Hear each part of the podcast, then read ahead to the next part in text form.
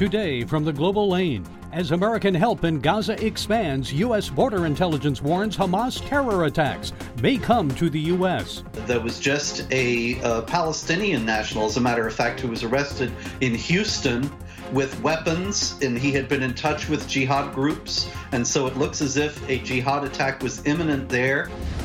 Goodbye, private practice. The corporate takeover of independent doctors' offices. The federal government, uh, through the Medicare payment scheme, is subsidizing their destruction.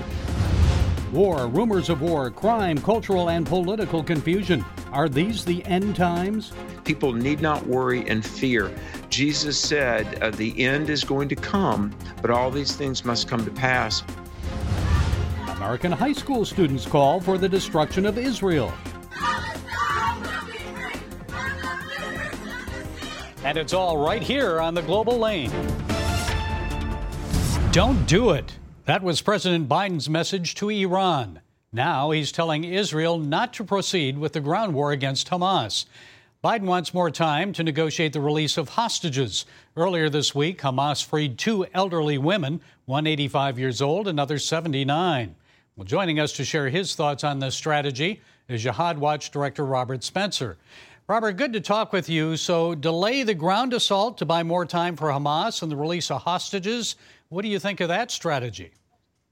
It's another catastrophic example of how the Biden regime is essentially on the side of Hamas Biden went all the way over to Israel just to announce that he was giving $100 million to Gaza. And he warned that it must not go to Hamas, but there's really not a single mechanism in place in Gaza that will prevent that money from going to Hamas. The Biden regime must know that. Now, in terms of the hostages, the people the, the there's one nation that is mediating between Hamas and the United States in regard to the American hostages, and that's Qatar, which is a Muslim Brotherhood supporter. The Hamas leaders were gathered in Qatar on October 7th, watching footage of the attacks in Israel and celebrating, giving thanks to Allah for the massacres of Israeli civilians. And the Biden regime is actually going to this nation to deal with Hamas about the hostages. It just shows that the regime is doing all that it can to stymie Israel's efforts to go into Gaza and eradicate Hamas once and for all. Well, I thought we had, we've designated them a terrorist organization, so I thought we had this uh, rule about not negotiating with terrorists, but doesn't seem to apply here. And you've followed the tactic and, and strategy of Hamas for years. They're very good at public relations and propaganda. Israel is releasing graphic images from the Hamas October 7th Day of Terror and journalists were in tears, apparently. Some said it was the worst savagery they've ever seen. So, is that the way to counter disinformation and educate the public about the true nature of Hamas? What do you think, Robert? Yes. Unfortunately, I understand the Israeli reluctance to release these images in light of respect for the victims and their families. At the same time, there is an intense propaganda war going on, and there is immense doubt about what exactly happened. Israel needs to face this head on. Well, all eyes are on northern Israel and Hezbollah. Some reports are coming out of Lebanon that Hezbollah doesn't really want to risk war with Israel. Most people in Lebanon don't want war. They're suffering enough with an economy that's in shambles. So, what do you think Hezbollah will do? I actually hope that Hezbollah will do nothing in light of the fact that they are indeed in control in Lebanon, but there is a very significant portion of the population that opposes them, that is disgusted with them, and could well end their hegemony in Lebanese politics if they get involved in this war with Israel. Uh, the Lebanese have dealt with the Palestinians before and not not very positively. They have been involved in the conflict between Israel and the Palestinians more or less unwillingly on several occasions. Palestinians have committed violence in Lebanon. They are not popular in Lebanon, and Lebanon does not want to go to war on their behalf. Yes, people there remember uh, what happened when uh, the Palestinians were uh, living in Lebanon uh, and in control of many of the camps and so forth. So, meanwhile, China is moving its navy around the Middle East region. They have a strengthened alliance with Russia and Iran. President Xi Jinping recently met again with Vladimir Putin. So, how likely is a bigger war here with them against Israel, the United States, and some NATO countries, Robert? It is extremely possible. I certainly hope it doesn't happen, but the Biden regime will be doing all it can to stir things up and make it happen. They seem to want war. Uh, they are playing brinksmanship in all kinds of ways, uh, particularly in Ukraine, and trying to provoke a wider war. Uh, in this case, we can only hope that cooler heads will prevail. There's an interlocking series of alliances, much like what led to World War I, that is in place here now. But with the Biden regime working surreptitiously, more or less, on behalf of Hamas while professing alliance with Israel, uh, it's a it's an extremely volatile situation.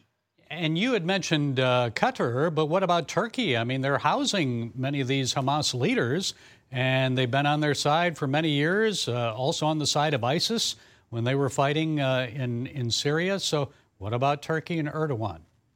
Well, you know, Gary, I've been uh, calling for years uh, ever since 9 11, as a matter of fact, for a realignment of our alliances. And Turkey is the principal uh, instance of the fact that our alliances are based on old, outmoded Cold War models that have no applica- applicability anymore. Turkey is not really an ally of the United States. It's on the side of Hamas and the global jihad. They are just illustrating this yet again now in this new conflict. They have no business being in NATO, much less still being considered for membership in the European Union.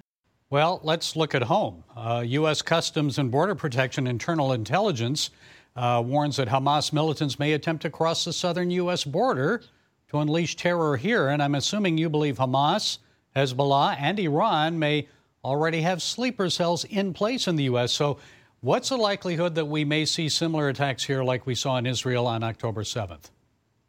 I think that's extremely likely. Unfortunately, uh, there was just a, a, Palestinian national, as a matter of fact, who was arrested in Houston with weapons, and he had been in touch with jihad groups. And so it looks as if a jihad attack was imminent there and was headed off just in time. Meanwhile, there have been 659 people on the terror watch list who were apprehended at the southern border in the last year, and that's just the ones who got caught. There were also no fewer than 30,000 Turkish nationals caught at the border since 2021.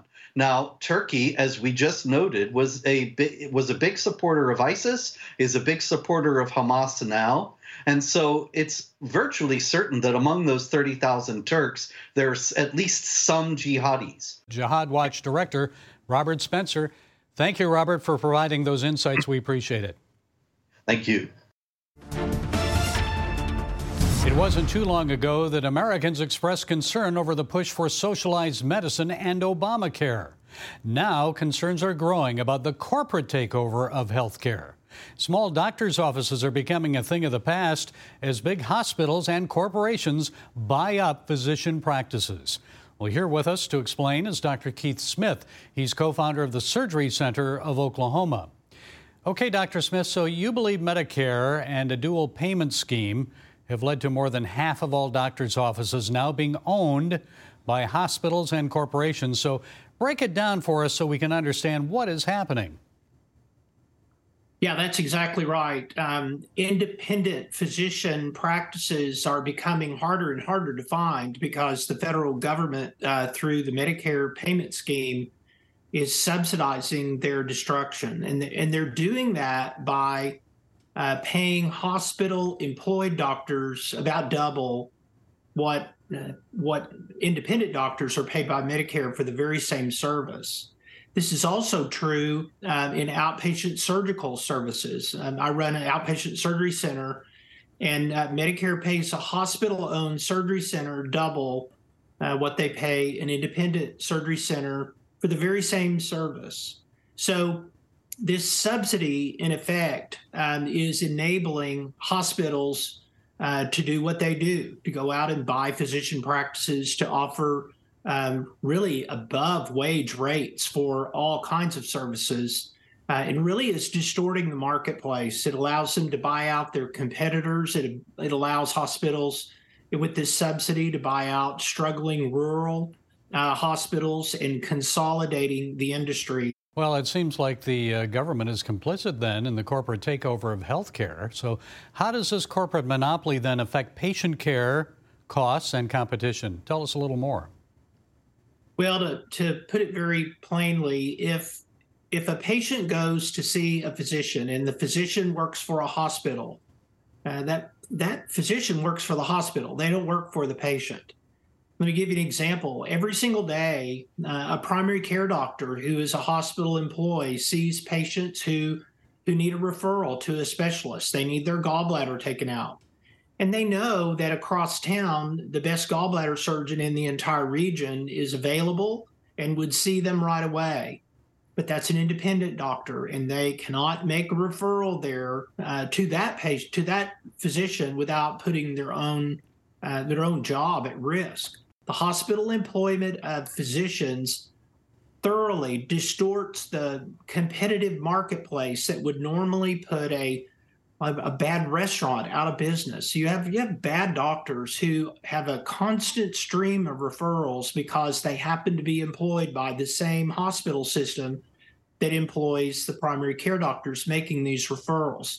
The government through the Medicare payment scheme has subsidized this. They have enabled this, and I think they have blood on their hands. They they talk constantly about their budget shortfalls and how budget strapped Medicare is, and how these new innovative payment strategies like ACOs and Medicare Advantage. I don't think they care at all uh, about the money. I think they care about control uh, and they they have to answer for a lot, I believe, of patient harm that's that's downstream of these favors that have been passed out to the crony hospital pals. And we wonder why a lot of doctors are retiring. So, what is the solution then? You know, the solution and the beginning of the solution, I think, is to think about the problem very differently than we have up to this point. I don't believe there is any fixing uh, the system. The system is a cesspool um, it is the result of decades of political lobbying and favors, um, and and unraveling it and undoing it is it's going to be very tough. I think I think the best way to think about the problem is is not to change or revolutionize what's wrong, but to just do things differently and kind of a parallel system. And the good news for the American people is that that parallel free market sort of system is vibrant. It's alive and well, and it's growing. I'm a part of it. The Surgery Center of Oklahoma in 2009 put all of our all inclusive prices online for everyone to see, and it started a price war. And we have we have this competitive marketplace that it's not just in the developmental stage it is it is vibrant in the united states nothing like competition okay dr keith smith of the surgery center of oklahoma Thank you for providing us with those insights. We appreciate it. You bet. Thanks. Daily images of war in Gaza and Ukraine on your smartphone and TV. Murder, crime, inflation on the rise. Migrants pouring over the border, and biological boys in girls' locker rooms. Are you stressed out? Is it a little too much to take? A sign of the end times? Well, joining us is youth, culture, and apologetics author, radio host, Alex McFarland. He's co author of the new book, 100 Bible Questions and Answers for Families. Alex, it's good to talk with you again. So, we're living in troubling times. I'm sure people are now asking you, is this war in Gaza about to usher in the end times? What do you tell people? Uh, well, it could. Uh, we're watching it escalate even before our very eyes. The U.S. is getting involved. Other nations are uh, bringing troops and armaments to the Middle East, uh, this this thing could escalate very quickly. And you know, the Bible tells us in Ezekiel 38 that in the end times the nations of the Arabian Peninsula will attack Israel. In Psalm 83, there are uh, about 15 or 16 nations that are now Islamic nations that are uh, going to fight against Israel. But as always, God will undertake for Israel and whether this is uh, a battle leading toward the end or a battle that will escalate uh, into uh, World War III. We know that God will sustain the nation of Israel and Israel's enemies will ultimately be defeated. Well, even a lot of Christians are feeling stress right now because of daily events, a bit worrisome about these developments in our culture, domestic and international politics. So, how can they calm their anxiety? Wow. Well, the, the number one step in any era of history to having peace and fulfillment is to be born again and have a relationship with the Lord Jesus Christ. And so we often say this Jesus is as close by as a prayer. And the the the step for you know peace and being uh, set free from worry and fear. And people need not worry and fear. Jesus said uh, the end is going to come but all these things must come to pass. Now let me just say this though.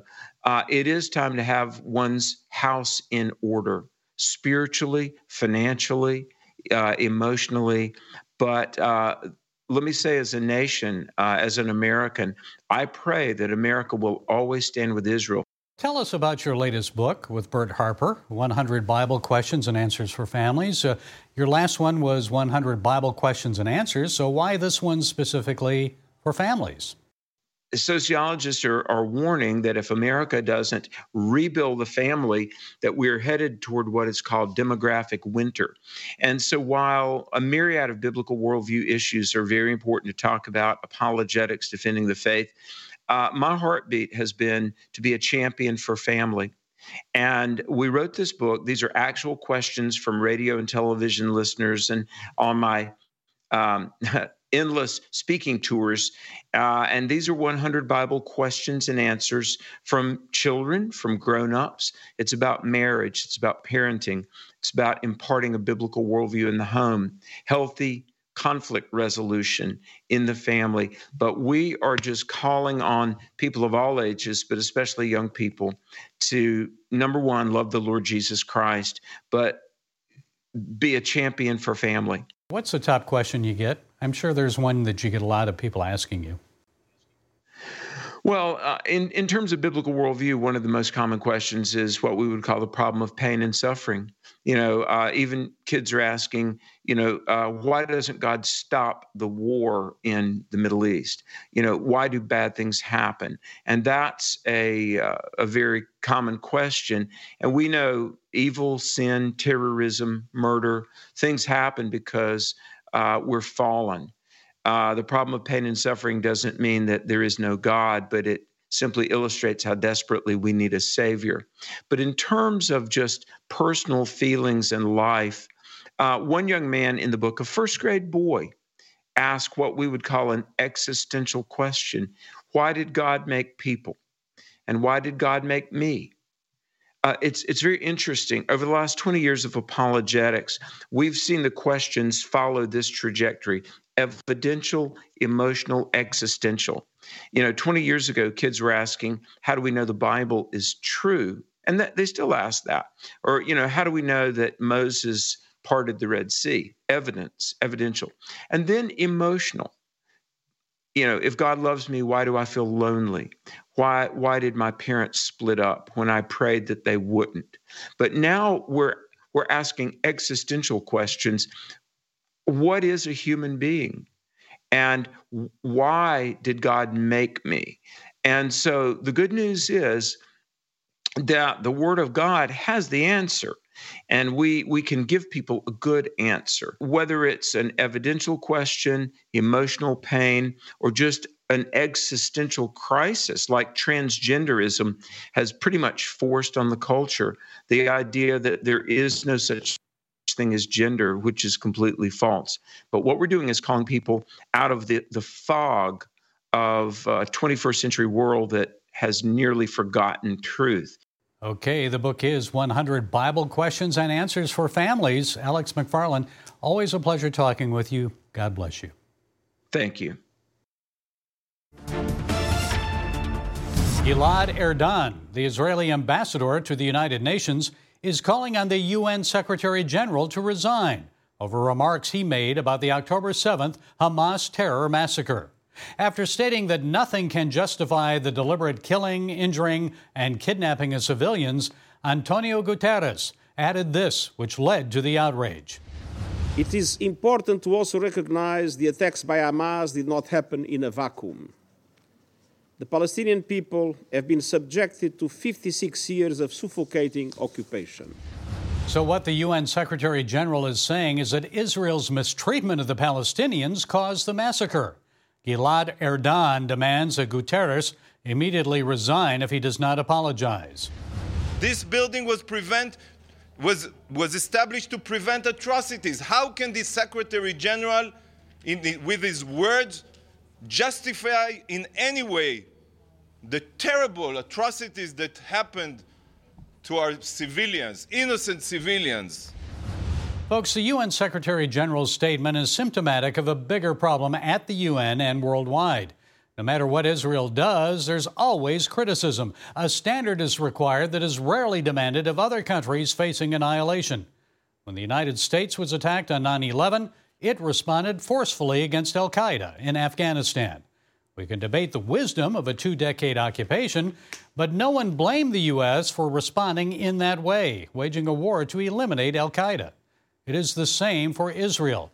Proportionally, October 7th was 15 times worse than America's 9 11. And most concerning for Israel is the public relations war.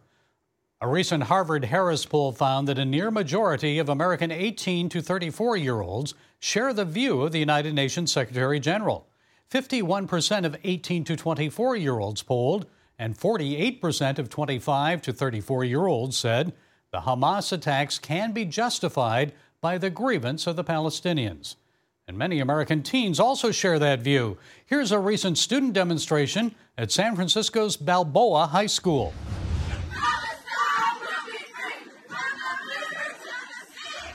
Folks, most of these students don't know what that means. From the river is the Jordan River, and to the sea is the Mediterranean. That means genocide of the Jews. They're chanting for the destruction of Israel, the goal stated in the Hamas Charter. The Anti Defamation League reports since October 7th, anti Semitic incidents have increased, up 388% over last year. Folks, Israel has a lot of work to do on the PR and education front, but it begins with you and me. Keep speaking up. Let's not fear sharing the truth. Well, that's it today from the Global Lane. Be sure to follow us on the CBN News and NRB channels, iTunes, YouTube, and Rumble. And until next time, be blessed.